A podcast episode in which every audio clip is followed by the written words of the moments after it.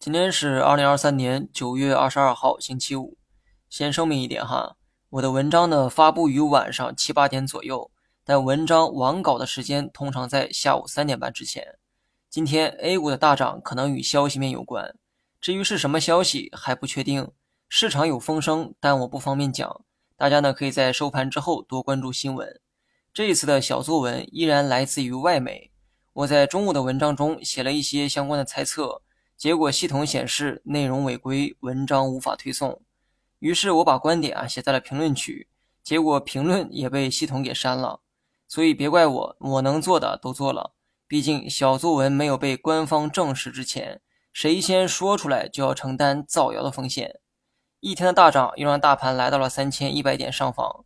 还是那句话，做长线就勇敢的去买跌，不要总担心买完之后又跌了怎么办。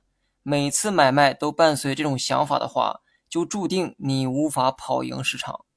短线的话可以按照止跌预期，但后面的走势我还不好下判断，因为我不知道今天的大涨到底属于什么性质。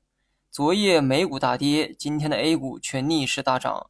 如果不是利好刺激，很难出现如此极端的行情。